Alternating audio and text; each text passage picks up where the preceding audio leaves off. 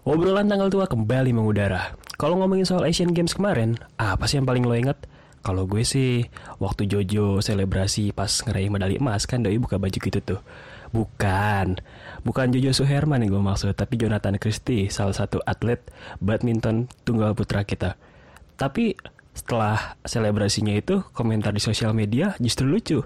Karena banyak cewek-cewek gitu, dia mengekspresikannya dengan cara-cara yang unik seperti hamil online, em, rahim yang hangat tiba-tiba dan ovarium yang meletus. Beberapa juga ngerasa kalau apa yang diucapkan sosial media itu kayak semacam pelecehan seksual kepada Jojo. Tapi apa benar? Obrolan tanggal tua episode kedua bakal mengulas putar feminisme dan hal-hal yang kita anggap sebagai pelecehan seksual.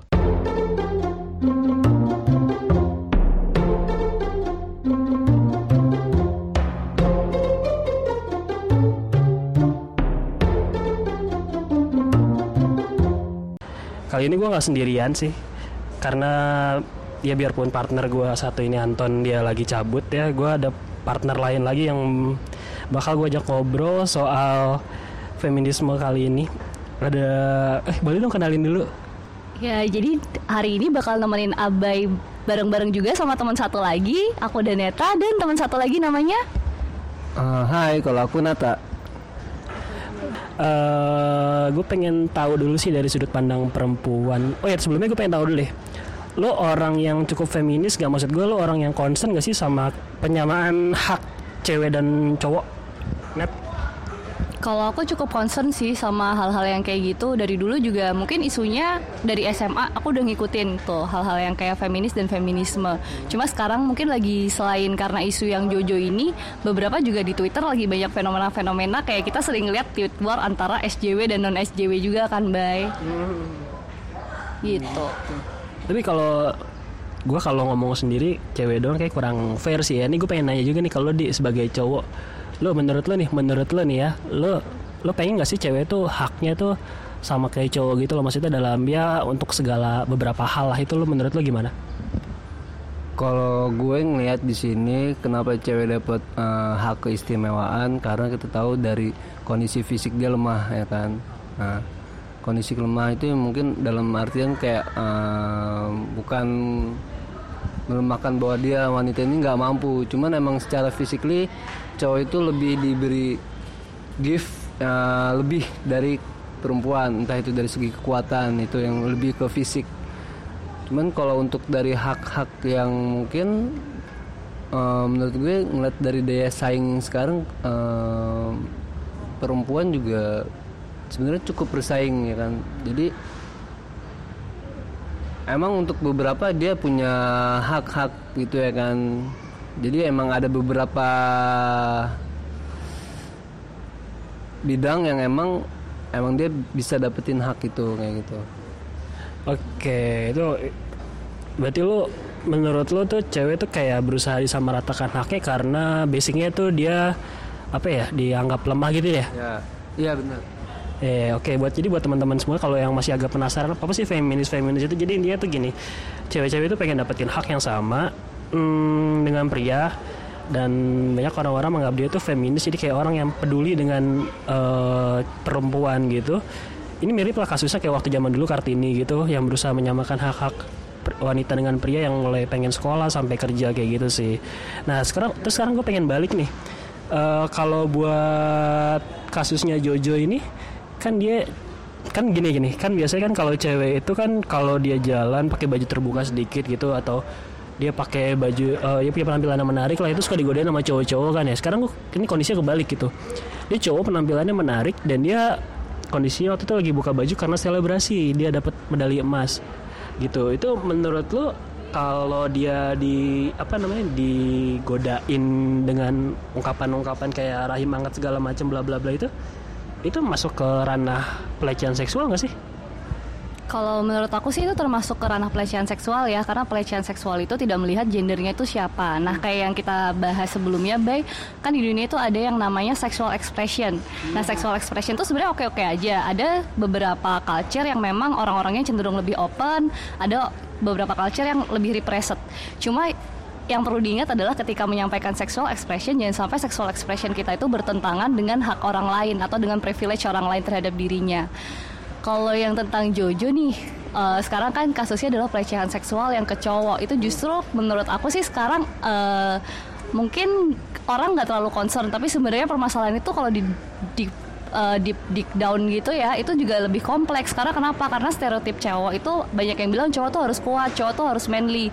Ketika cowok ngerasa dilecehin mungkin tanggapannya orang-orang juga nggak seserius ketika cewek dilecehin kayak sekarang kita lihat Jojo juga banyak juga kan yang ngebelain si cewek-ceweknya kayak ya Jojo kan cowok nggak apa-apa lah digituin. Ah, kan dia emang ngebuka di tempat umum sama aja ketika lihat cewek yang pakai baju minim. Dan lebih apa ya menurut aku tuh uh, orang-orang juga banyak yang lebih nonjolin bahwa karena Jojo itu maskulin dia harusnya nggak baper gitu loh kalau digituin gitu baik tadi lu bilang berarti kan karena cowok itu gimana?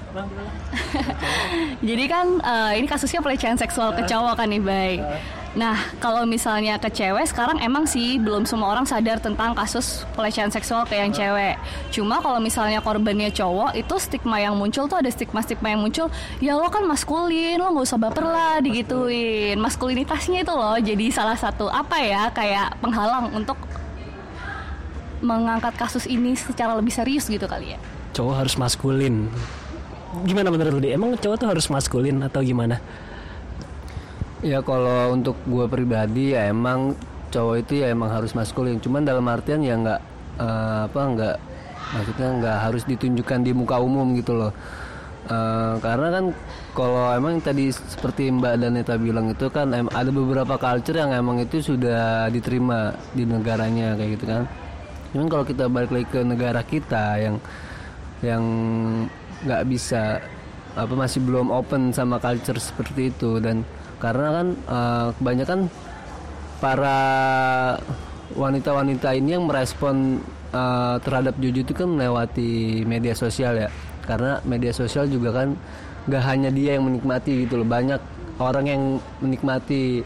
Bahkan uh, dari anak-anak yang di bawah umur gitu. Jadi uh, kalau ngeliat emang secara sepintas itu emang mungkin nggak apa ya nggak terlalu kita nggak terlalu ngeh. Karena itu ya Asian Game dan itu emang euforia kita waktu itu lagi kemenangan si Jojo ya kan? Dan cuman orang masyarakat nggak ngeliat uh, dampaknya itu. Uh, karena takutnya itu kan mempengaruhi kaum kaum muda yang sehingga nanti uh, mereka jadi terbiasa dengan kata-kata seperti itu. Dan itu masuk ke mindset mindset mereka jadi sehingga nanti culture kebudayaan apa culture negara lain itu masuk ke negara kita dan langsung diserap padahal kan sebenarnya negara kita kan uh, balik lagi ke negara yang apa di mana Pancasila itu kan langsung ke ketuhanan kita ya kan jadi kan setiap agama kan punya Tuhannya masing-masing, ajarannya masing-masing dan nggak ada uh, agama yang mengajarkan uh, sebuah keburukan kepada pengikutnya kayak kayak gitu. Oke, berarti tadi lo sampai bawa-bawa Tuhan gitu ya. Jadi intinya kan ya buat cowok maskulin tuh biasa aja gitu kan. Terus berarti jadi tadi menurut lo tuh uh, ya ya itu tuh normal gitu ya. Cuman karena apa sosial media itu terlalu luas jadi menurut lo tuh kayak agak-agak gimana gitu kan. Yeah Oke, tapi sebenarnya gini sih, gue gue gue berusaha mencermati kalau kasus Jojo ini bukan yang pertama sih, maksudnya gini kayak cewek-cewek istri sih masalah cowok apa apa itu bukan kasus yang pertama sih. Kalau kita tarik tarik tarik ke belakang lagi tuh waktu pertama-tama K-pop pas tuh tanggal berapa? Eh tahun tahun berapa nih? 2009. Eh, eh nggak tahu sih tahun berapa 2009 kali ya? Eh kayaknya iya deh 2000 K-pop. K-pop uh, enggak. Waktu kita kita SM It, itu Meteor Garden. Oh, itu Cina. Meteor Garden tuh Chinese. Masuk cuman medianya jadi uh, setahu gua K-pop itu mulai masuk itu ketika gue SD SMP lah ya. Jadi dia masuknya nggak nggak langsung ke TV tapi lewat media game online. Iya, yeah, oke okay, oke. Okay. Tapi menurut gue sih gini, K-pop tuh pertama-tama masuknya K-pop ke TV di mana orang-orang bisa banyak. Smash kapan oh iya ketika banyak orang-orang bisa tahu ini K-pop wah ini cewek cowok cowok-cowok ini tuh ganteng-ganteng ini kan terus cewek-cewek tuh kayak mulai pada histeris dan kayak apa ya kayak suka yang berlebihan gitu sampai akhirnya bikin ya gue pribadi sih risih sih sebagai cowok gitu loh. Kenapa cewek-cewek itu harus sebegininya gitu loh? Ya itu tahun 2009 2010 ya dia bener ya? Iya iya, sampai sampai apa Indonesia ikut-ikutan bikin boy band juga sama kan? Banyak tuh boy band boy band sempat keluar gitu. Dan itu tuh menurut gua awal mula dari apa ya? Ibaratnya ini kayak turning pointnya gitulah eh, kasus pelecehan seksual di mana dulu biasanya cewek-cewek doang yang dilecehkan. Dilecehkan mungkin bahasanya. Sekarang cowok-cowok juga mulai sih karena ya itu kayak mulai kayak wah lu wah lu eh, apa namanya wah lu seksi banget sih cowok gitu-gitu tapi menurut lo di ini cowok di apa digodain ini kan digodain ya namanya ya kayak gini tuh ini menurut lo berupa sanjungan atau bukan sih? Atau malah ini tuh kayak oh kok anak nih diginiin nih? Eh, gimana ya? Mungkin kalau yang satu hal ini ya karena oh lu gak pernah digituin ya? Enggak enggak karena gini bukannya nggak pernah. Jadi untuk satu hal ini jadi eh karena gue nggak bisa ngewakilin secara keseluruhan karena setiap orang kan pasti beda-beda pendapatnya ya, ya kan? Nah, kalau untuk gue pribadi sih, kalau untuk kadernya kayak, eh kalau gue pribadi, kalau misalnya kadernya kayak cuma, eh, halo mas, itu terus cuma, nih mas mas, terus disenyumin kayak gitu, eh itu menurut gue sih masih wajar ya kan, ya kan, itu masih wajar karena kan, eh apa, otak kita ya kan? Dari mata ke otak itu langsung menstimulus bahwa eh, itu rasa tertarik kita akan suatu hal kayak gitu ya kan. Itu kan secara otomatis refleks ya kan. Cuman kalau untuk lebih dalam lagi ke ranah misalkan eh, mas mas buka bajunya dong kayak gitu. Atau yang lebih lebih vulgar nah itu baru menurut gue udah mulai nggak wajar kayak gitu. Itu udah itu itu di situ udah otak jahat lo yang bergerak gitu bukan respon lagi gitu loh. Itu kan lo tapi secara aktif ceweknya. Maksudnya secara aktif cewek minta lo buka baju.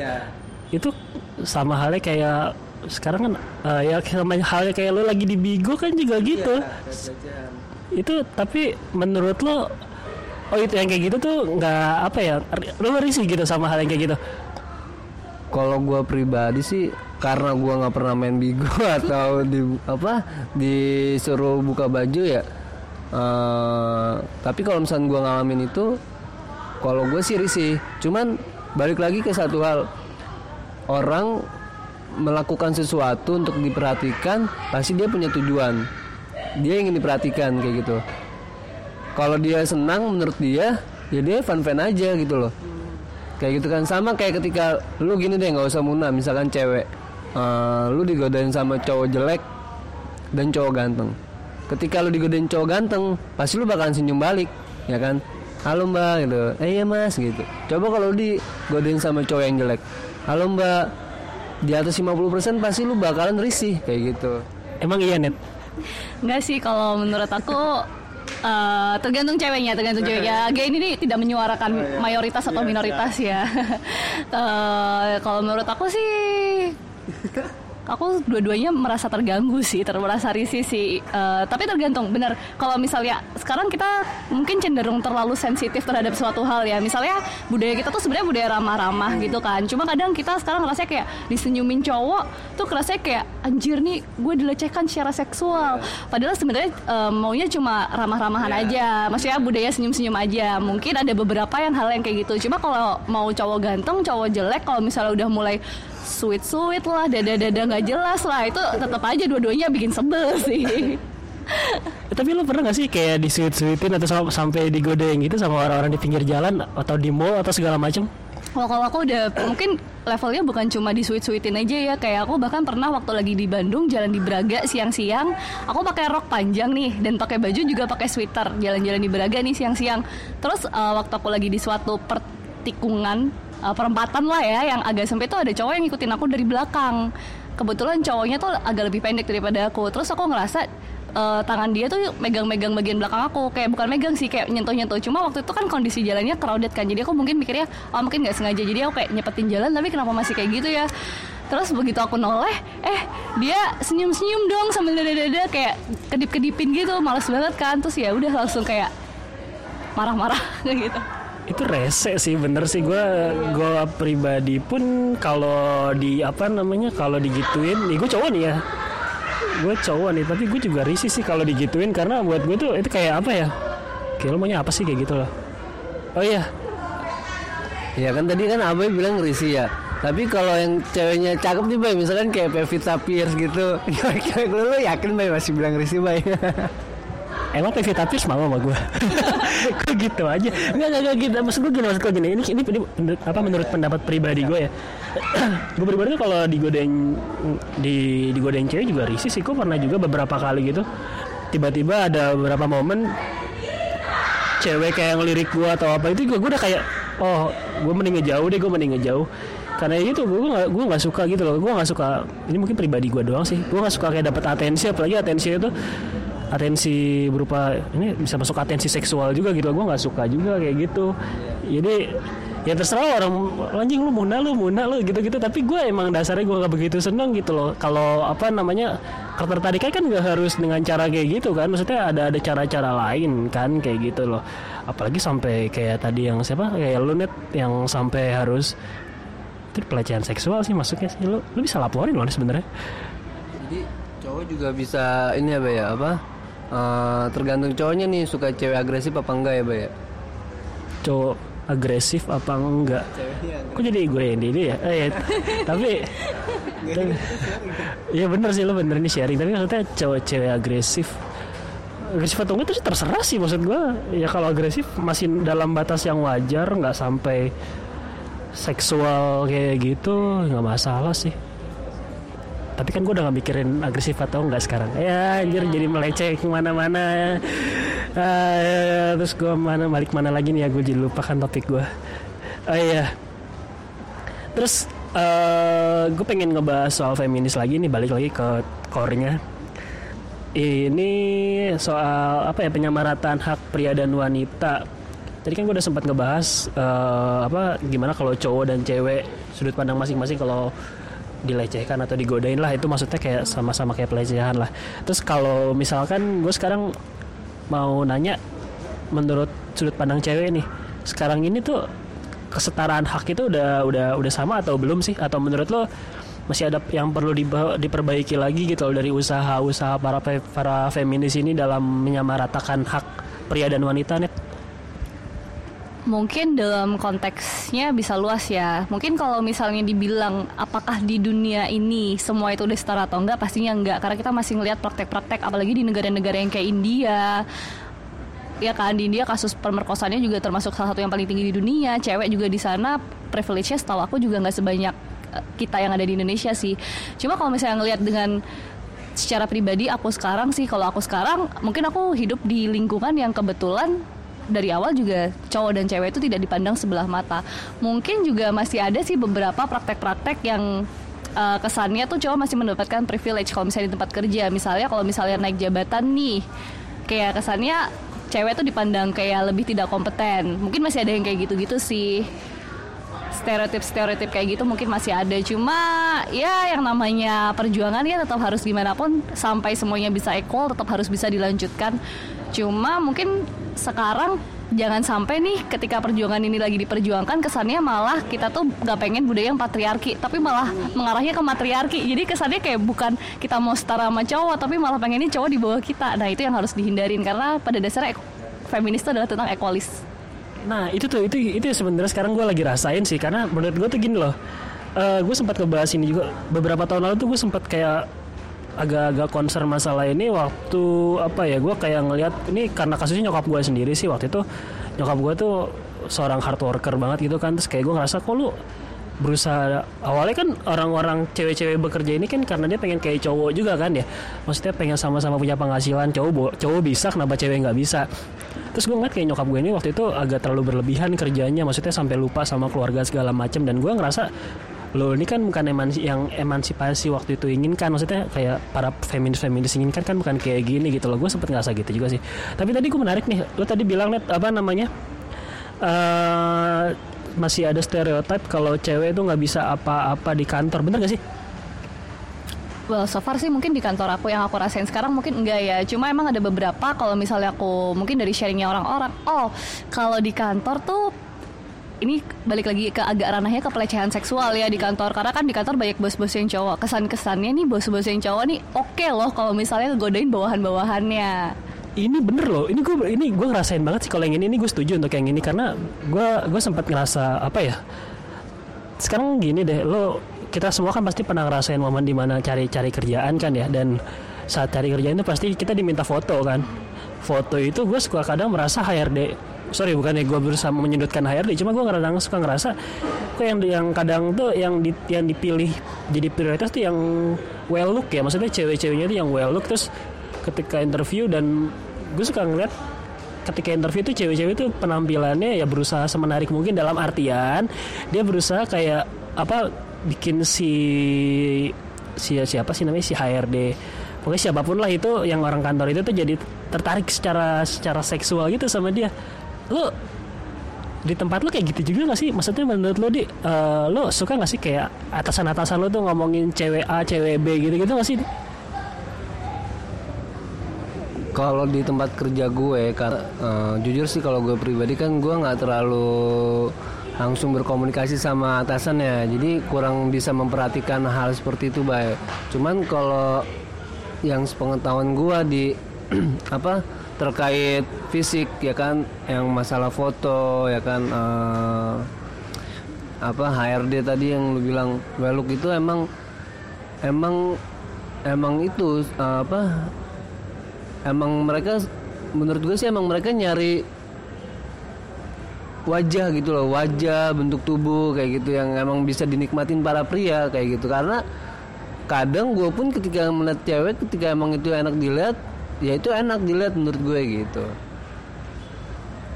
berarti oh ya lo berarti nggak bisa menempa apa ngasih kesimpulan gitu ya kalau di tempat lo kayak gitu ya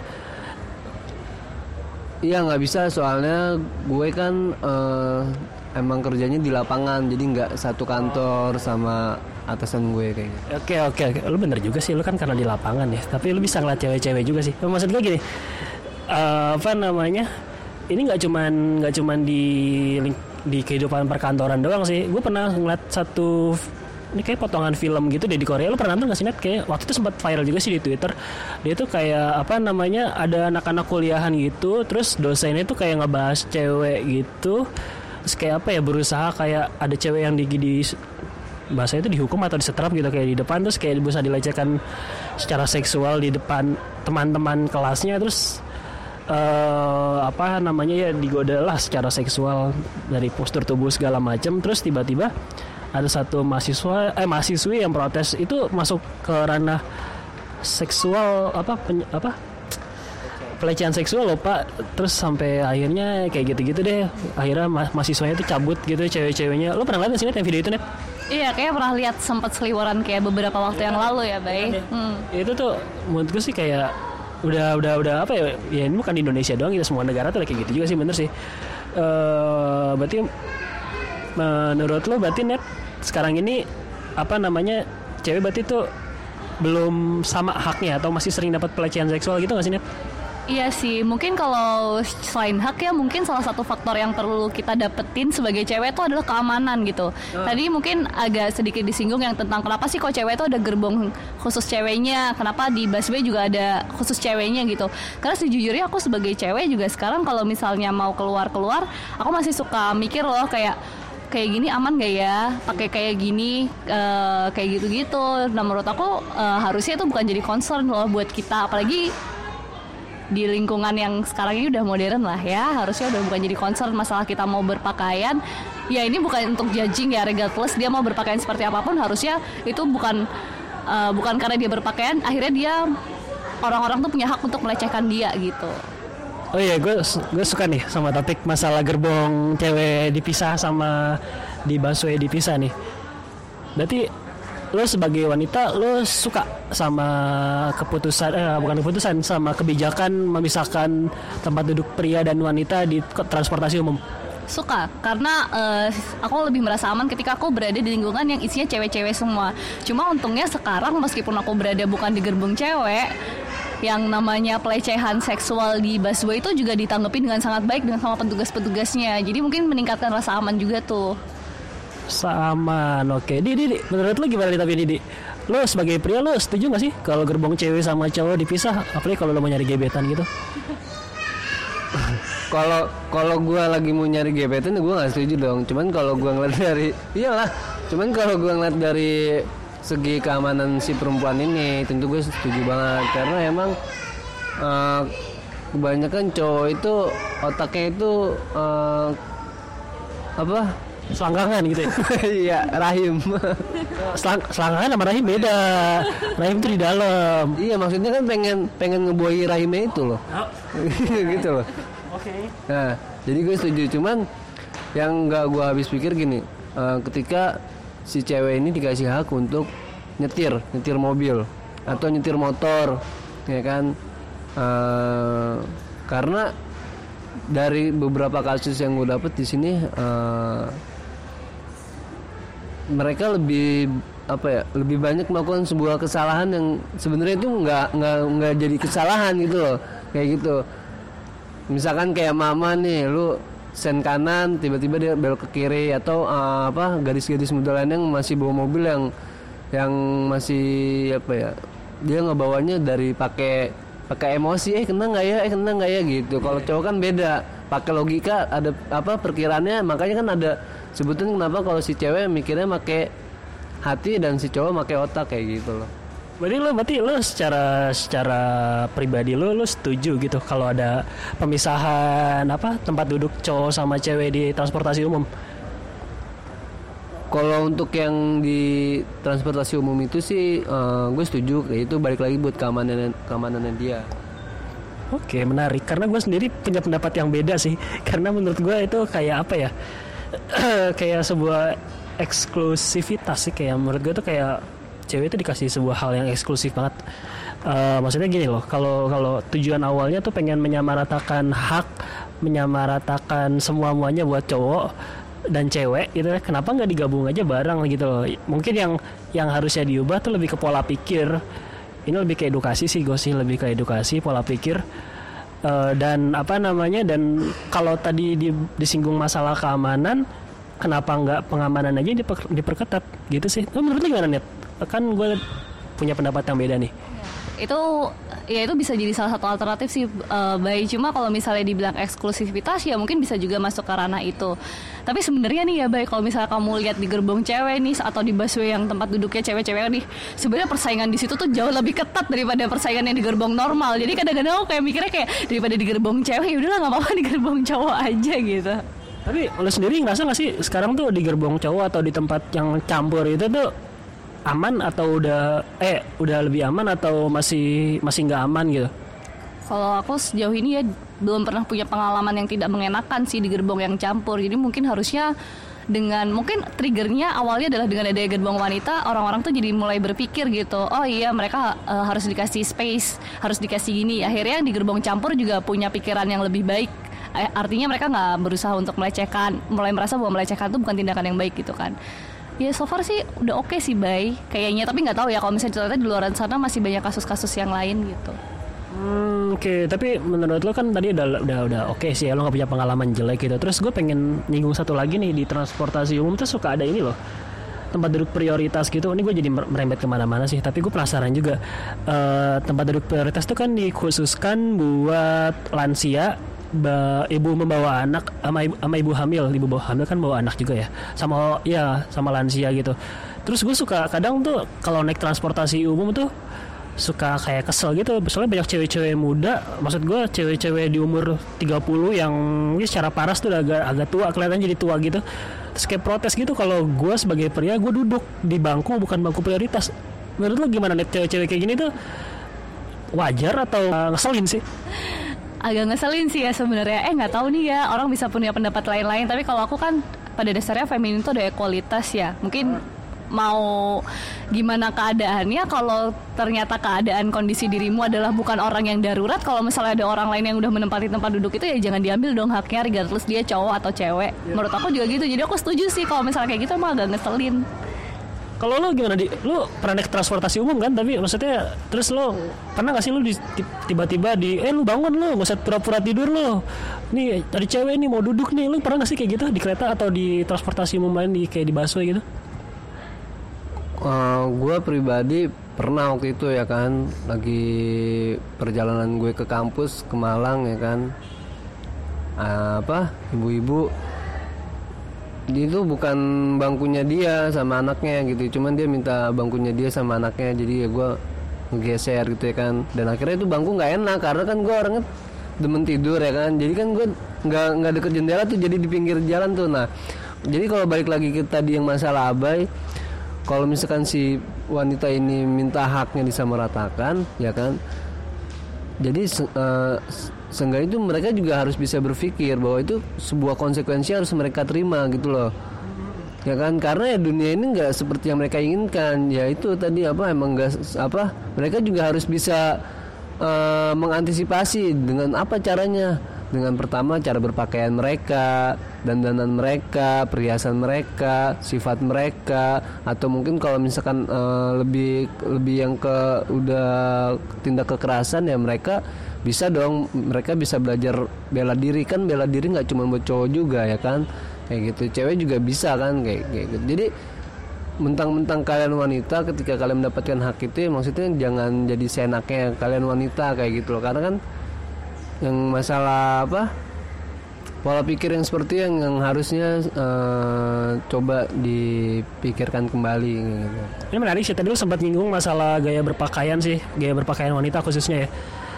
Uh, salah satu gue sempat kayak baca beberapa survei gitu kalau salah satu orang yang salah satu hal yang ngebikin orang tuh kepancing buat ngegoda cewek itu karena gaya berpakaiannya Terus sekarang gue pengen nanya nih net sama lu sebagai cewek.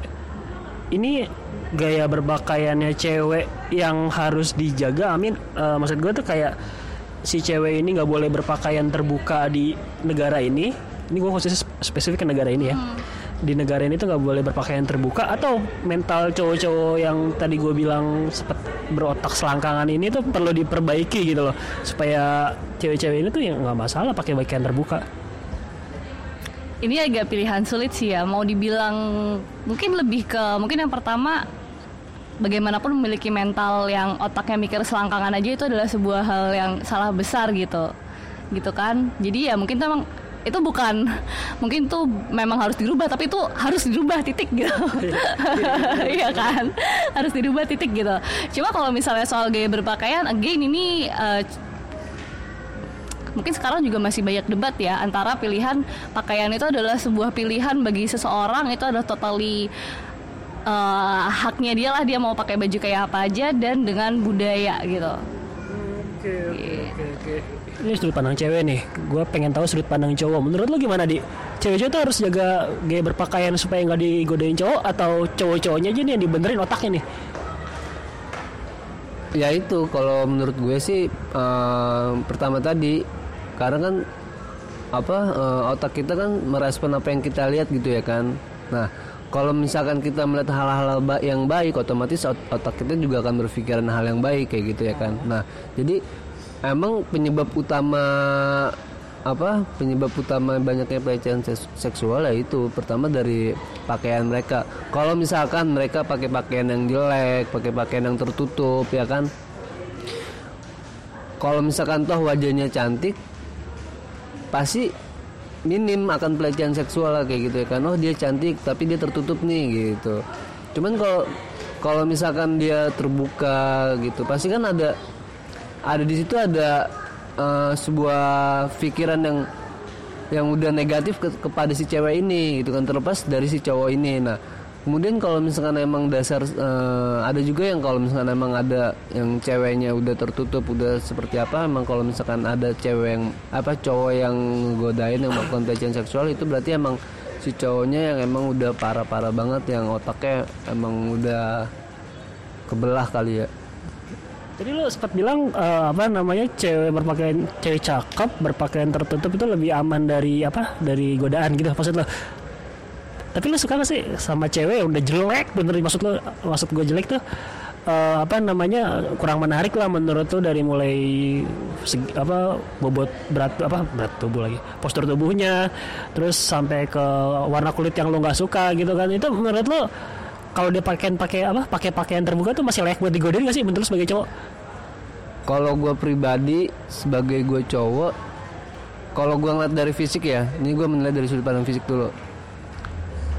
Ya karena emang gue suka menilai apa melihat hal yang menarik jadi kalau misalnya gue ngeliat nih cewek sorry dalam artian emang itu nggak menarik buat gue walaupun pakaian dia terbuka gue nggak nggak ada nafsu buat ngegodain dia sedikit pun kayak gitu Tapi kalau dia cakep terus dia pakaiannya kebuka, lo tertarik nggak godain?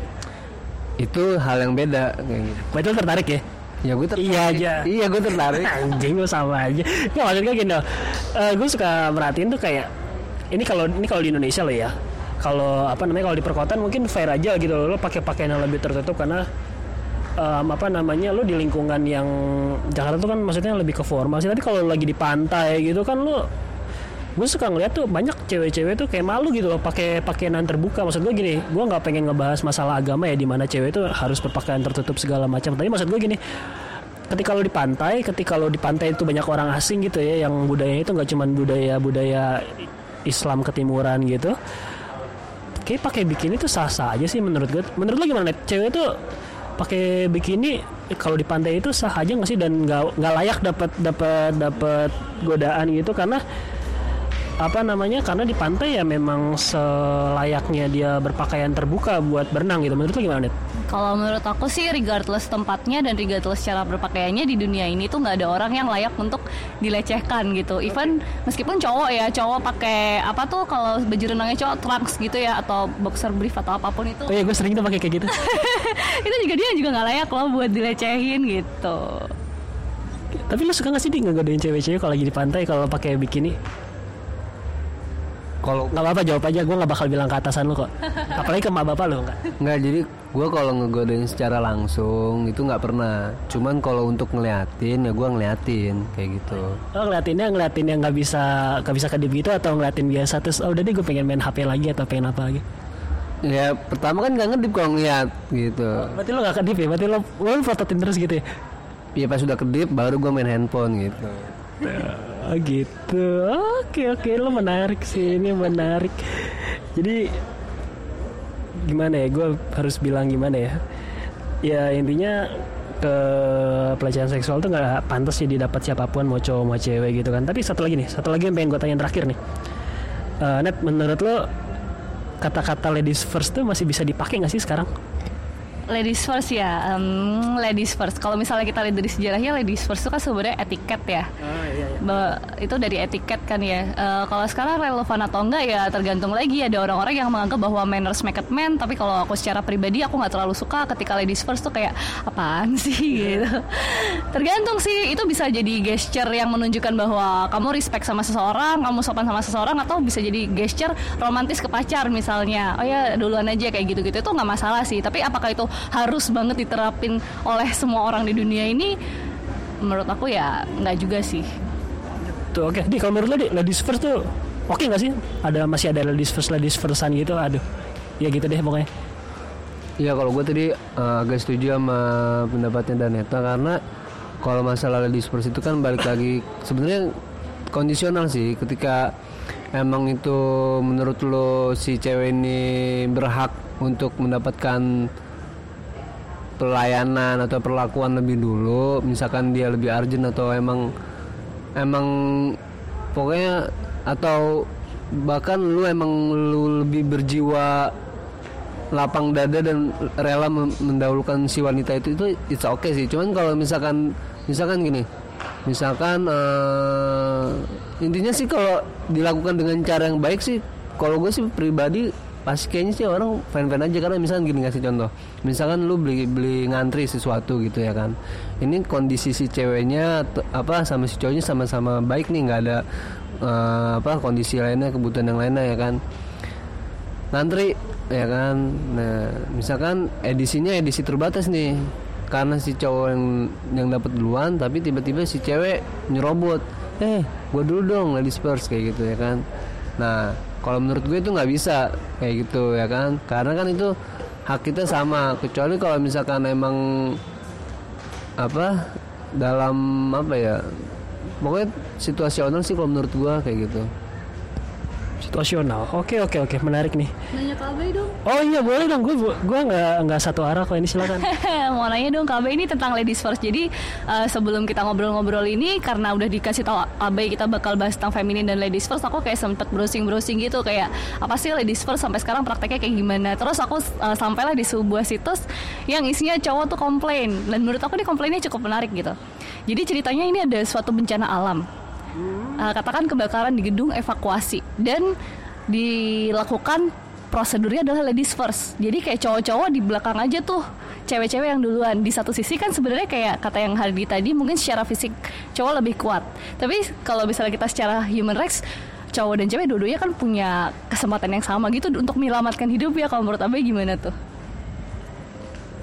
pilihan yang sulit satu sisi gue sebagai pria gue pengen disamaratakan sih haknya itu satu sisi. Tapi sisi lain gue tahu wanita itu nggak bisa kalau di gedung itu kan ibaratnya lo kalau apalagi lagi kebakaran gitu ya lo harus lincah gitu kan. Maksudnya dalam harian tuh lincah lo bisa kabur cepat-cepatnya dari gedung itu eh, kalau bisa tanpa bantuan si pemadam kebakaran. Pria eh, rata-rata tuh ya rata-rata punya kemampuan lebih baik untuk masalah kayak gitu gitu aktivitas kayak gitu. Tapi kalau wanita tuh biasanya tuh lebih apa ya ya dia lebih feminin aja sih. Jadi kayak agak kurang kurang kurang umum lah untuk melakukan hal-hal kayak gitu. Tapi kalau ditanya ini ladies first untuk cewek di saat kondisi kayak gitu berlaku atau enggak? Menurut gue berlaku sih. Gue karena karena gini di saat itu tuh gue harus menunjukkan sikap maskulin. Ya ya balik lagi cowok tuh harus maskulin sih kayak tadi kita bilang. Jadi saat itulah gue harus menunjukkan sikap, sikap maskulin dan menurut gue ya ya nggak apa-apa sih kalau cewek harus dahulukan gitu loh. Gitu sih loh gimana dik? Ya, gue setuju sama Abai karena cowok pada dasarnya pasti akan bersif apa bersikap uh, maskulin kayak gitu ya kan. nggak mungkin ini kalau cowok yang apa egois mentingin dirinya sendiri itu menurut gue itu bukan cowok sih menurut gue itu harus dipertanyakan itu itu dia cowok cowok apaan. Karena gini logikanya gini lu perhatiin pemadam kebakaran ada nggak petugasnya cewek? Ada aja sih kayaknya deh. Pernah pernah lihat gak Ada sih harusnya. Kalau di seluruh dunia ya. sekarang logikanya polisi aja ada cewek satpam ada cewek loh Tapi Nah. mungkin tasnya yang beda. Mungkin tasnya kali ya yang beda. ya mungkin beda mungkin secara tugas itu Iya itu maksud gue. Jadi emang berarti kan di sini secara nggak ini apa itu kan dari situ bisa kita lihat bahwa emang di sini kan cowok yang mungkin eh, fisiknya itu yang emang lebih kuat, mentalnya lebih kuat ketika dalam menanggapi suatu keadaan yang darurat kayak gitu kan. Tapi kalau lo tiba-tiba di kondisi itu terus lo mati gara-gara lo ngeduluin cewek duluan gimana di? Gue jadi penasaran juga nih. Ngedahuluinnya kayak gimana nih?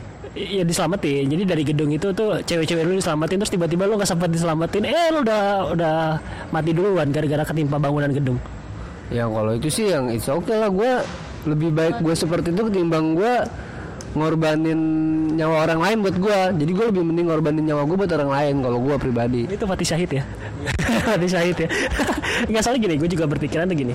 Kenapa cewek itu didulukan? Kenapa cewek dan anak-anak tuh didulukan? Karena gini, dalam suatu bencana tuh biasanya cewek dan cowok, eh cewek dan anak-anak tuh didahulukan karena mereka tuh yang jadi penerusnya sih nanti.